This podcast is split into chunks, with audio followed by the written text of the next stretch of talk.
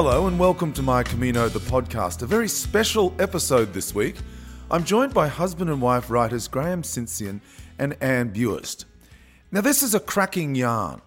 If you're new to the podcast, the Camino de Santiago is an ancient pilgrimage across Europe, culminating in the pilgrim's arrival at the cathedral in Santiago de Compostela in northwest Spain, where, it's said, the remains of Christ's apostle St. James are interred. People have walked the way of St. James for centuries, lured by the promise of enlightenment. Graeme Simsion is the author of The Rosie Project, which has sold more than 3.5 million copies worldwide, The Rosie Effect, and The Best of Adam Sharp. Anne Buist is Chair of Women's Health at the Women's Mental Health at the University of Melbourne and author of the Natalie King psychological thrillers. They live together in Melbourne and they've written a book together it's called Two Steps Forward, a novel of mature love and self discovery set on the Camino. Graeme and Anne are on the line. Welcome, pilgrims. Thank you very much, Dan. Yeah, thanks for having us. We'll get to the book shortly, but first, can I ask you, Anne, firstly, where did you first hear, or where did you both first hear about the Camino de Santiago and when? Look, it was about 2010, and we were staying in central France, and I noticed a scallop shell on a lamppost and asked someone what it was, and sure enough, it was one of the many scallop shells that go through Europe, um, sending pilgrims towards Santiago. As signposts, and it was, of course, on one of the feeder routes. Um, I mean, I'm sure your listeners, most of your listeners will be across this, but when people talk about the Camino de Santiago, they're generally talking about the um, Camino Frances, the French way from St. John Pied de Port through to Santiago de Compostela. But fairly obviously, the, the, pilgrims didn't all start there in the old days, and there were feeder routes all over Europe. And we found we were on the Chemin de Cluny, which is one of the feeder routes which feeds into the Chemin du Puy, which is the, the most common French route, and onto, onto St. John Pied de Port. Indeed, you walked over 2,000 kilometres in 87 days in, in 2011 from Cluny to Le Puy then Saint Jean Pied de Port over the Pyrenees to join the Camino del Norte, finishing on the Camino Primitivo. Can I ask you both, are you religious people? Are you spiritual people? No, is the short answer. Look, no to religious. So Anne, and, and I would say I'm not a particularly spiritual person, but Anne may wish to um, to have her view on that. Yeah, look, I, I, we're certainly not religious um, and no background in Catholicism. So I have to say the history of the church and religion kind of, well, it hits you over the head, and I found it fascinating. I mean, the, the sort of the, the hospitals that used to be there, and some are still there as other things that, you know, to look after the pilgrims. And one of my favourite places was Conques, where we stayed in the Abbey, and really that dominates the whole town. And the, the, the, path goes quite out of the way, really, to get there. But this was an abbey that took in pilgrims, fed them, um, and and healed or tried to heal them when they were on their way and protect them briefly before they went on.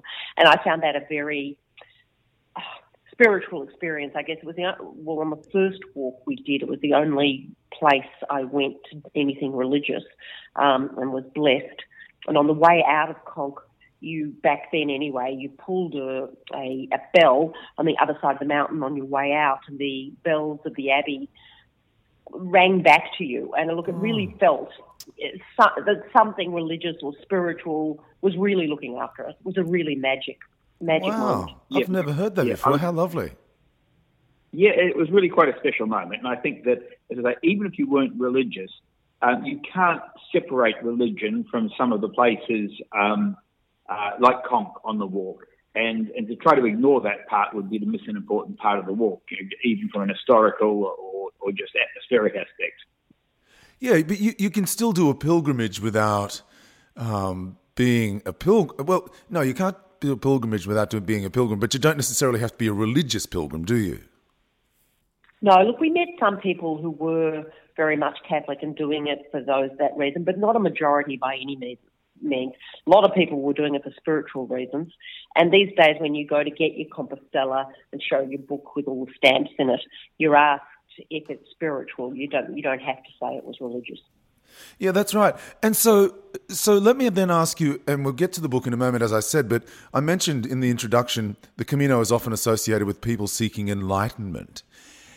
Was there was there a light bulb moment on your Camino where you thought there's a book in this? Um, look, I, I spent a lot of the, the walk thinking I'm not changing or or the history isn't affecting me as much as I thought it was going to. But um, the light bulb moment in many ways came two days before we finished when Graeme asked me, Well, have you changed? Everyone says the Camino changes you. And I said no. And then I walked a little bit longer and said, Oh, well, I have decided to go to work part time and go back to writing fiction. Um, and so the more I thought about it, I thought, well, actually, yes, I, this walk has changed me a lot um, and gave me some insights into some grief that I'd been dealing with, um, which ended up in Zoe's character.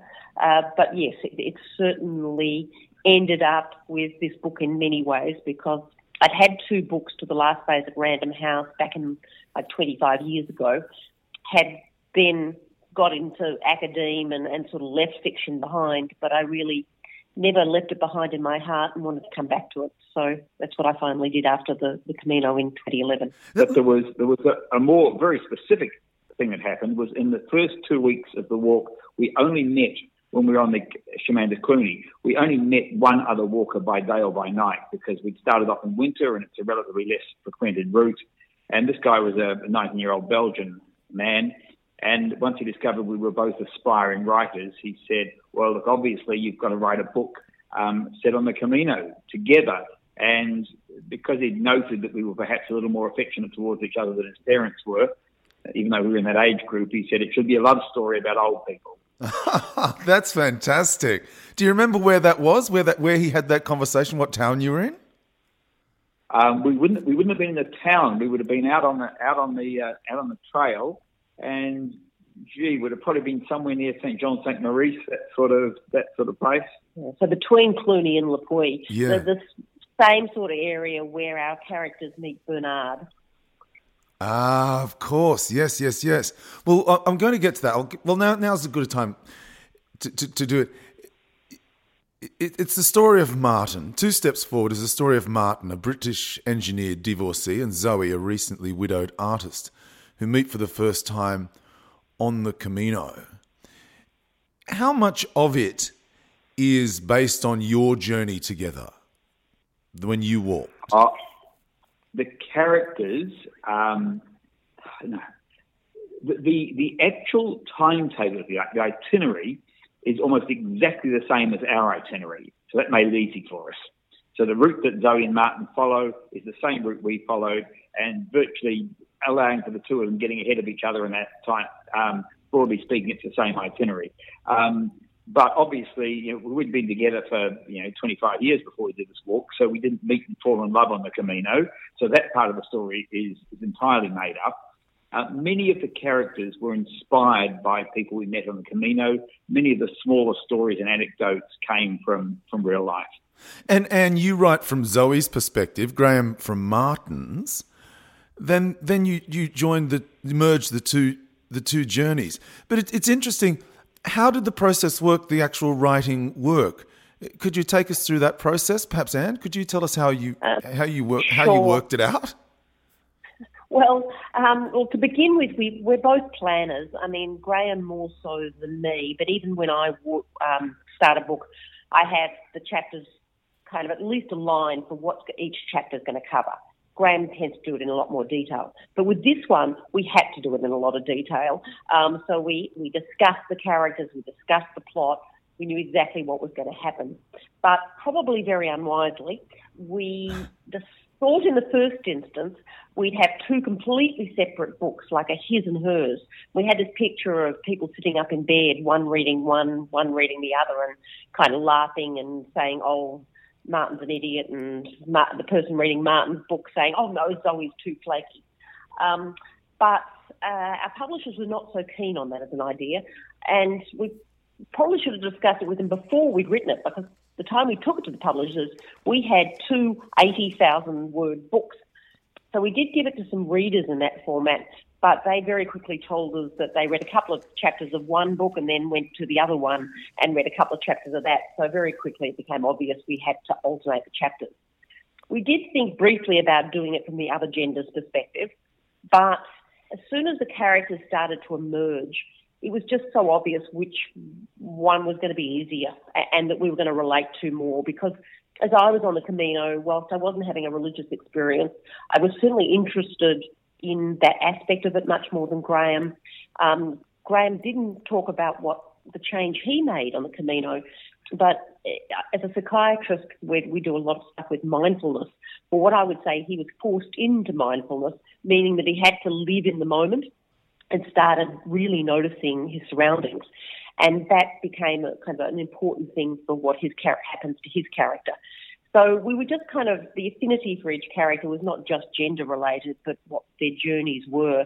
And as I alluded to earlier, I had some grief issues I was not dealing with particularly well, and then that really informed Zoe's essentially pathological or, or delayed grief that she has um, as well. So.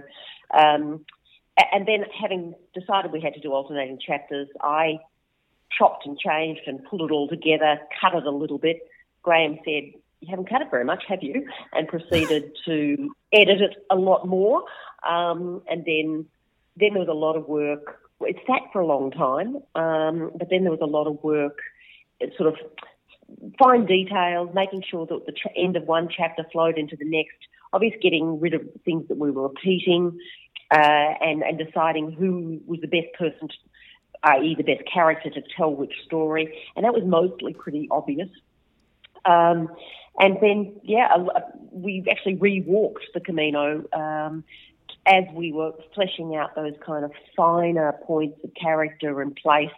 And so we re-walked it last year, again starting in Cluny, but this time we finished on the Camino Frances because we'd heard so much about it that we thought we really needed to be able to compare it to the original walk we did, even though our book is set on our original walk. So, did you walk the entire Frances? We did.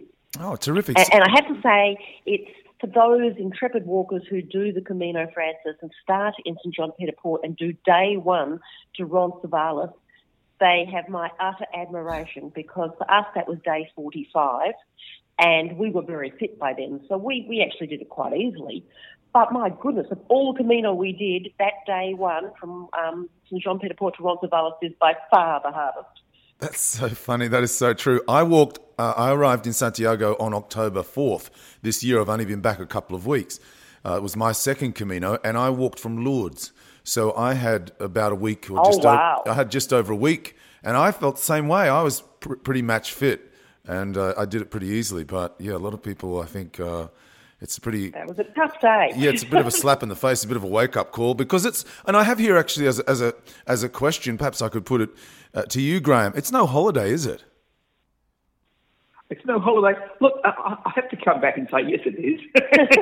um, really, um, okay. There's there are times when you work pretty hard at the walking, but it's not a technical walk. I mean, you never have to use your hands or anything like that. It's always walking.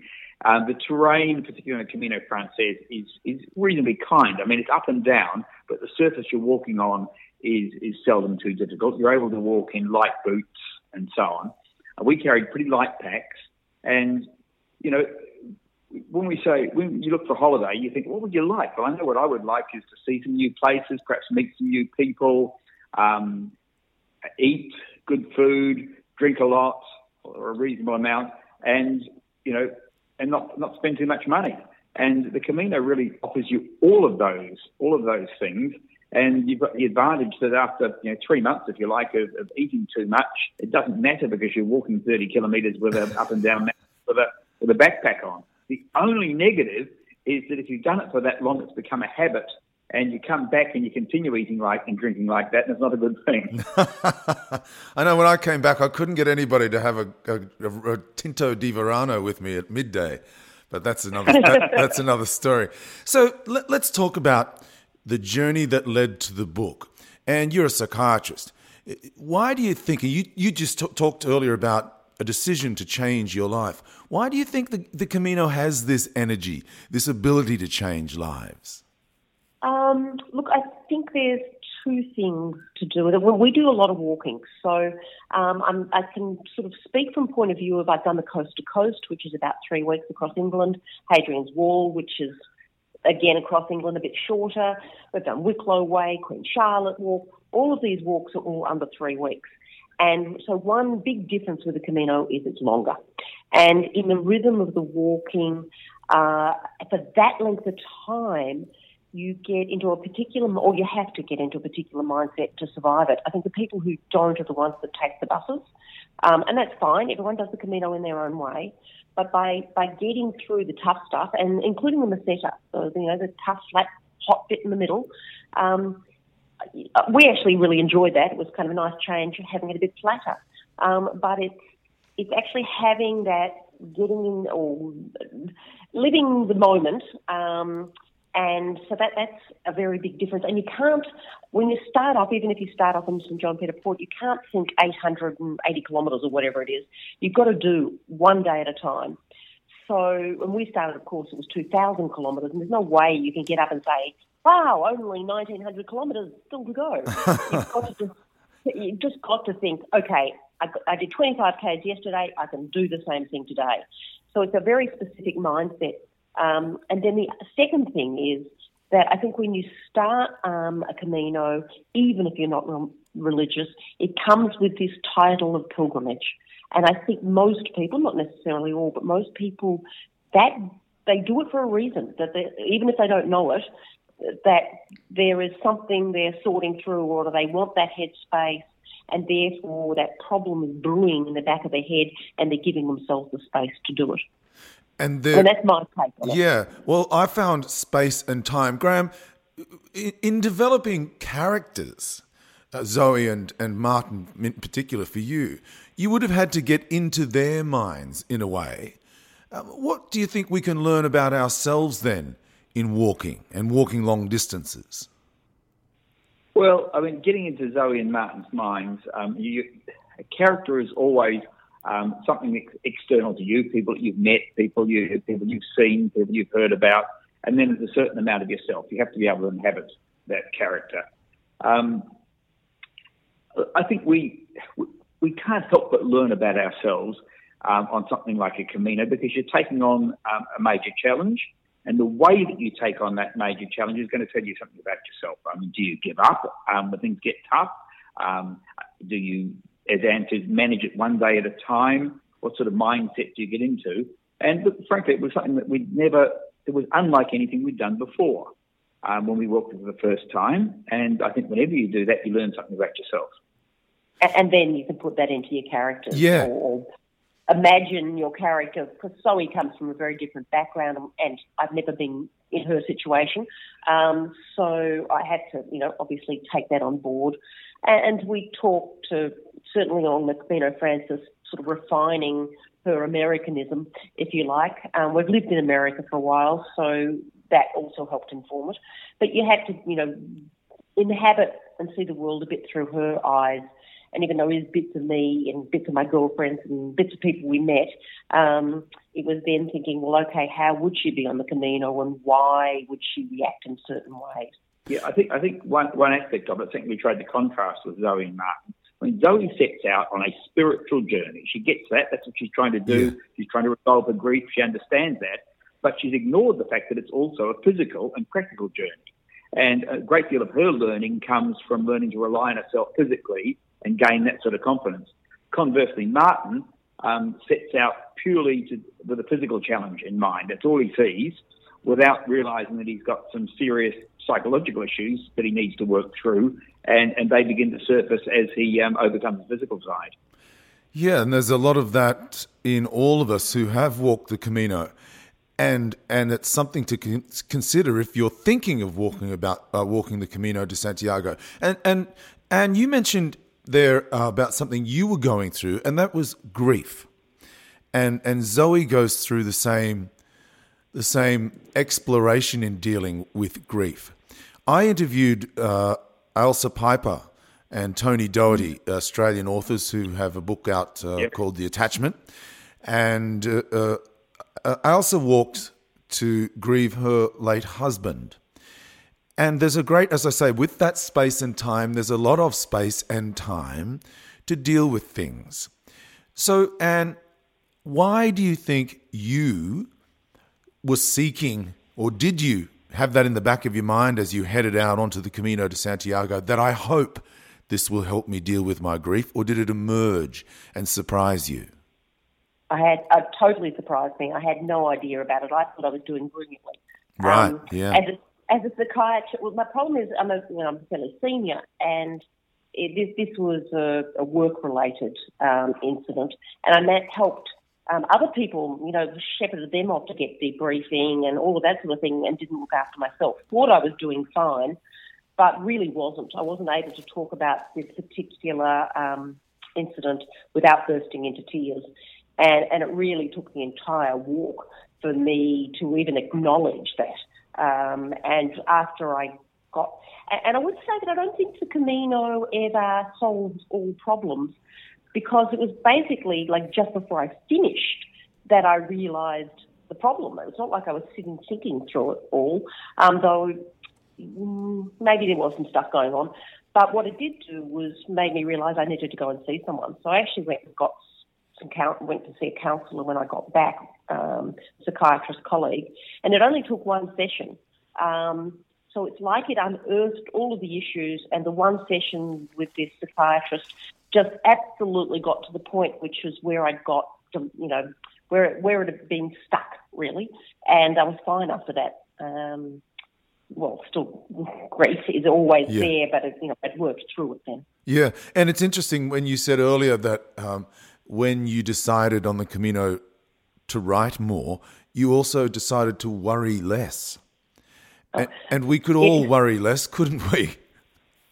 Well, we certainly could. I mean, one of the other interesting kind of outcomes of the Camino for me is up until that point in time, I had a bit of a clothes habit. Like, you know, I really like clothes and I'd buy something virtually every week. And for three months, um, I had one change of clothes, washed every night. And I just, when we got back, I just had no desire to buy clothes at all. Um, basically, was quite happy with what I had, and I had more than enough, and really didn't buy anything for a couple of years. And now, look, I buy an occasional piece, but rarely, you know, nothing, nothing like what I used to. Um, How interesting. So that's kind of really fascinating kind of outcome from that point of view too. You know, I, I experienced the same experience, although not without the clothes habit. But um, you know, they say if you don't use something for 12 months, then why not get rid of it? Well, you know, we walked for three months with you know six to ten kilograms on our backs, um, and in, including the weight of the packs, and we did pretty well with just that amount. And, and truly, I came back with a very different perspective on material possessions, on, on the importance of them in life. Well, yes, um, that's been a bit of a revelation for me coming back just in the last couple of weeks, to be completely honest. Uh, I keep saying to my wife, just throw it out. I couldn't care less. And she can't believe it. She, yeah, I mean, I, did, I didn't come back and throw out all my CDs or all my books or anything like that, or, or, or throw out the, the, yeah, the, the plasma screen or anything. I just and I would have probably said before I went on the walk they weren't that important to me. But after the walk, it was a genuine, deeply felt thing that if they were to all disappear tomorrow, it wouldn't really matter very much. I, I sort of proved it to myself. Yeah. Okay. So let me pick up on something there. Graeme, you ended up picking up an abandoned screen script that became the Rosie Project, the international bestseller. So it's fair to say that that success has afforded you a certain freedom. Is this new book then a, a labour of love? All the books are. I don't think either of us have ever written to make money. Um, it, you would be very misguided, I think, if you if you wrote with that expectation. Sure. Um, because it's you know if that happens to fall into your lap as, as it has with the Rosie Project, that's it's a wonderful thing. Um, but we you know, prior, when I wrote the Rosie Project, I had a day job, so I had a source of income and still got a day job. She's got a source of income. So neither of us have relied on it. Now that the Rosie Project's been very successful, that's my source of income. So I'm not writing so I can eat. Um, I'm writing the stuff. Both of us, I don't think either of us are compromised by um, by the need to, to sell a million copies. Yeah, but but having said that, uh, have you written together before? Is this the first time you've worked together like this? Because you've been married for 28 years, haven't you?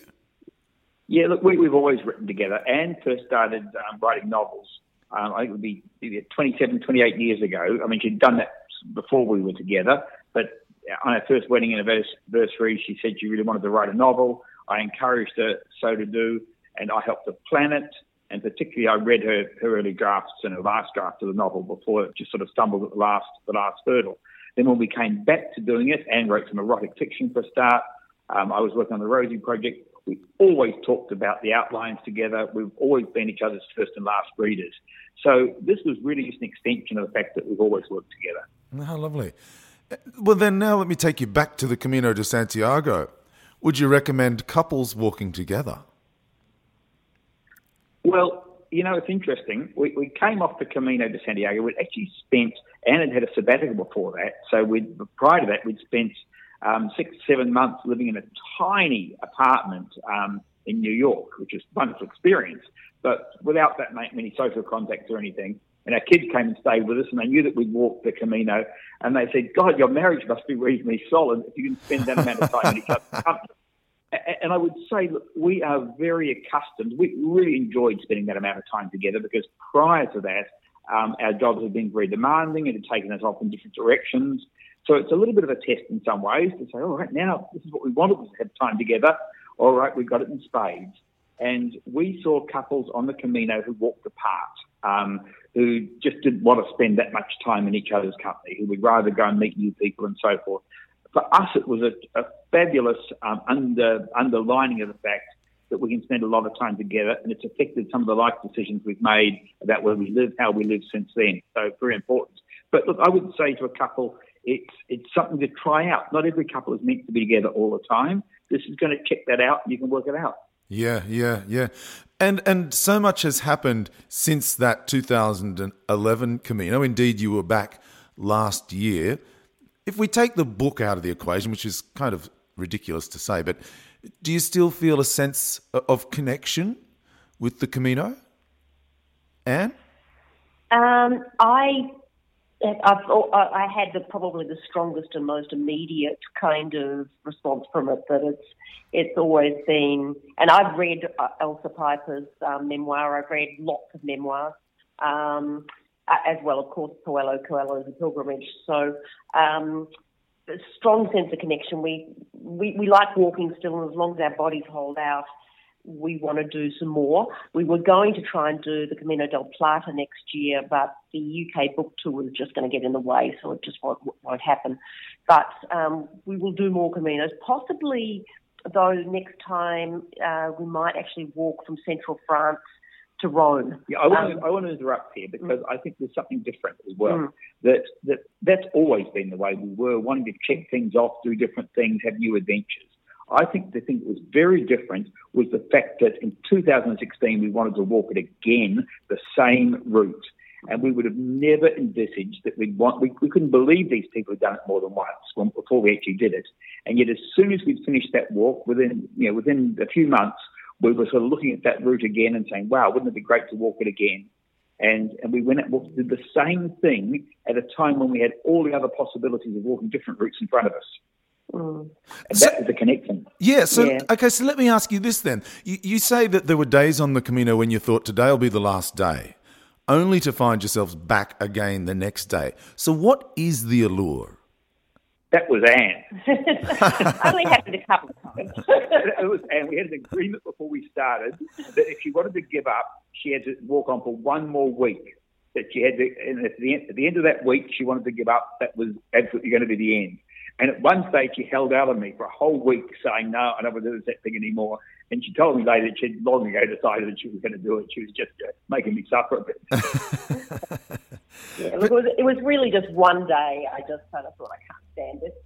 Um, but yeah, and, yeah, but, but I was very happy to do it again. There was this kind of you know, we were back in the same village and looking out across the hill with the scallop shells heading us, up, you know, and thinking, oh, we could just go and do it again. And, and a lot of great memories, a lot of great. But when we did it the second time, we knew the places that we didn't enjoy quite so much. Um, and in fact, had an upgraded experience because anywhere we didn't enjoy, we, we repeated the ones we liked. Um, and the ones that we didn't, uh, we found somewhere better, and we were a bit more. We knew the ropes a bit better, so we stayed in some great places. Yeah, that's interesting, isn't it? The the ability to sort of uh, to to improve on the time before because of that mm. that little bit of experience. And did you did you mingle with the other pilgrims? Were you part of a, a Camino tribe, as I call it? Well, the, the, the walk in France is well. First of all, from again, we started in winter, though a little later, and we didn't see anyone between Cluny and Le Puy. Yeah. Then between Le Puy and um, Saint Jean, you do get quite a few French and German walkers, but um, English, well, their English is okay, but often it's limited what your sort of conversation is because my French is dreadful. Um, I mean, the Germans tend to speak quite good English. Um, well, we had a few fun nights in, in um, hostels with with other the French, and there was a French Canadian woman, and we all cooked up together and stuff. Um, but a lot of them were only doing two weeks, not the whole lot. Um, but then, when of course we hit the Camino Frances, it was um, party, rolling party really, um, and we had a lot to do. We met up with a lot of people, and that made it a very different Camino to our first experience really enjoyed it. Um, I don't know that I'd have enjoyed it as much. Well, the reason we didn't do the Camino Frances the first time is because deep down I knew I needed solitude and, and time out. Yeah. Um, but the second time I didn't need that. And in fact, we wanted to meet lots of people, and Americans in particular, to kind of help with the Zoe character. And we had a great Camino Frances, you know, met lots of people. As we've been doing the book tour around Australia, um, we've met up again with the the Queenslanders, the Sydney woman, and the Adelaide nurses that we met. So they've all come to our book events, and uh, we've met up with them, and uh, it's been a lot of fun. I guess, I guess for people listening at home, um, we, we, the, the Camino Frances, I'm sure you've talked about this, is is is by no means like a football crowd lead, leading a leaving a stadium or anything like that. I mean, you can still get solitude, except for those last hundred kilometres where people are doing just a minimum hundred to earn their their Compostela certificate. Um, but the rest of it, um, during the day, you have a, a, reasonable level of isolation if you want it. Um, unlike, say, the uh, the Inca Trail, which is, can be wall to wall people. Um, but in the evenings, you really are, you know, unless you're very selective about the hotels and that you stay you know, at the hostels, there's going to be a bunch of people. Yeah, I, I, I love that some days, and, and perhaps other days I was a bit frustrated by it. But it's it's it's part and parcel of the Frances yeah. journey, isn't it? Well, what I, what I loved about it and it made a difference to the first one is we walked in with a whole lot of people. Um, and, or not, not just walked in, but, we were there in Santiago for a couple of nights. So the next day, people that had kind, we knew that had fallen behind, we were there to, to greet them in. Um, and I, I went to, this time, I went to the Santiago Cathedral, which I hadn't done the first time for reasons that escape me. Um, and saw the the Montanari swing, the swing. Um, and the first time I cried, just like Zoe did when I saw the cathedral, as we had been told by um, our our equivalent of Monsieur Chevalier, uh, who was Monsieur Soto, I think, who, yeah. who back in Cluny gave us our passport and the first stamp, and he said we would get blisters, which I didn't the first time, and I would cry, which I did. But the second time I cried when I saw, or you know, the tears welled up when I saw that uh, the swinging of the, the censer, and it was just magic. Yeah, yeah, it is magic. It is magic. Um, some Camino questions because I always get asked, Dan, why didn't you ask? Did you carry your own packs? Yes. Yeah, uh, very light. Um, so my job was to wash the socks every night, and Graeme's was to. We we did and the underwear. Oh, and the underwear. Yeah, and whatever needed washing, I washed it. Um, and uh, which was great. In France, we started in winter, so the heaters were on, so they'd always dry. Ah, yeah. It was a bit more of a problem in Spain. And, and, the pictures and videos that we've got of me, you know, I've got swinging underwear coming coming off my backpack, crying because the heaters were no longer on. Um, so yeah, carried our packs, wore, never took a taxi. Um, we had two days off, one day in St Jean Pied de Port and one day in San Sebastian because it was my birthday in San Sebastian. Um, no days off alcohol. Yeah, well, we yes, right, we, we we ate well, drank well. we didn't didn't tend to stay in dormitories though. I mean, we did stay in some dormitories, but there tended to be no one in them um, when we were there. Um, and once we hit the Camino Frances, we tended to, if we were in a dormitory, we tended to book a single room. Um, that, that so we might have been sharing bathrooms and that, but we um, had our own bed space. Let me ask you, and if I could take you back for one more night on your Camino, where would I take you, Anne? Where would I drop you for one more night? Somewhere you'd love to um, revisit. Well, we did we did that by car recently with our kids, and I went back to Conques. Oh, okay. so, there you go. You did it. Um, so, but if I did another one, look, it's hard to pick. I mean, I, I love San Sebastian because, of course, we haven't repeated the Camino del Norte. Um, and there's also, look, there's so many, there's so many great spots. And what was hardest about the novel was actually chopping things out because like chopping places and things that have been inspired by our walk.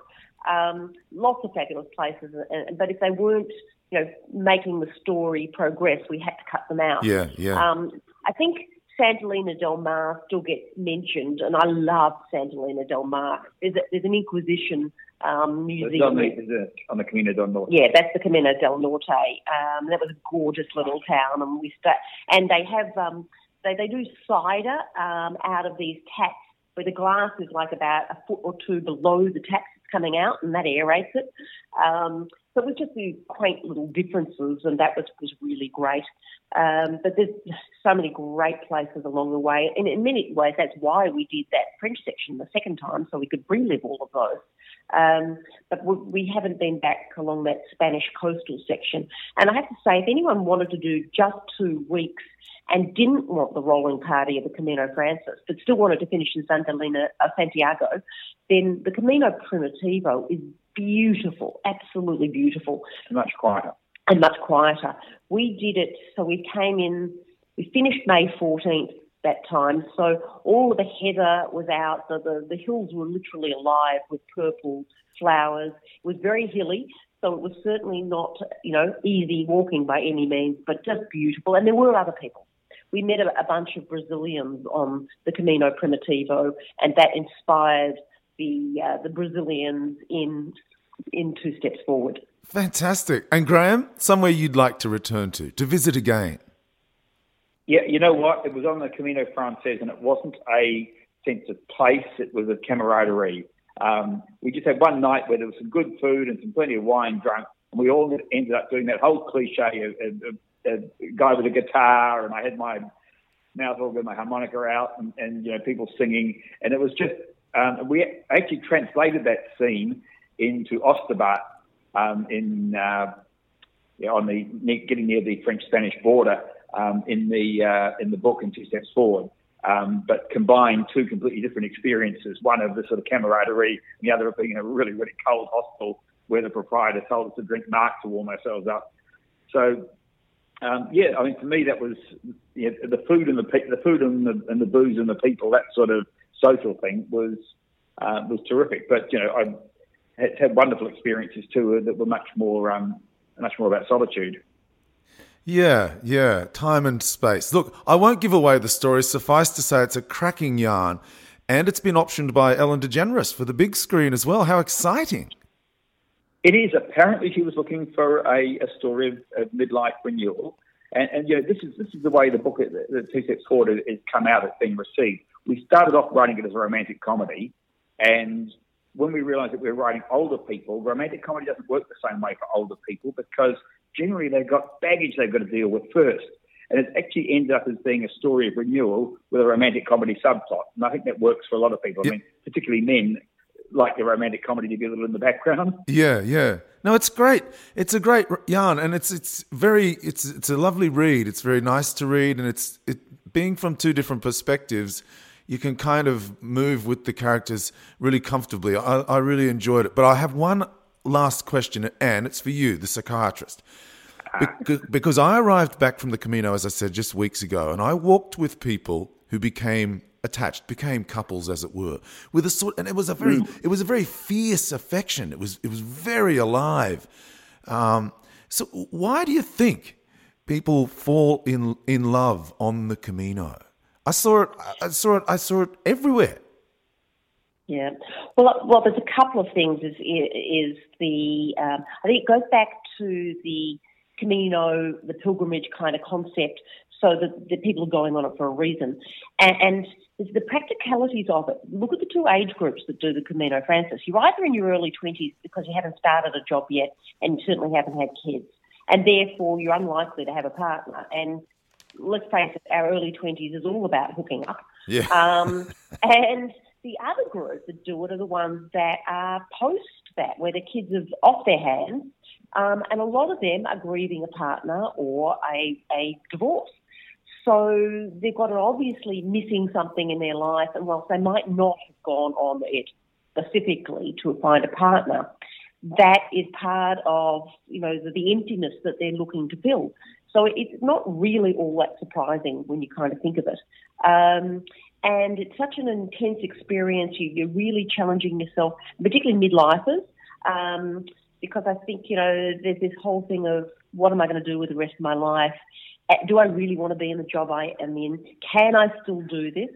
Um, and there's a degree of that. When we did the Inca Trail, there was a baby boomer on it. There's a, a kilometre like vertical down pretty much in the Inca Trail, and there, on every corner there was a baby boomer nursing a, a bung knee. So there is an element of you know is our bodies going to hold out for this, and and that puts a lot of pressure on yourself, and it's also a very intense experience. And if you happen to be sharing that with someone who's new and exciting and sharing all the same things, it, it's an obvious place to start bonding. Oh, what a great explanation! that is so true.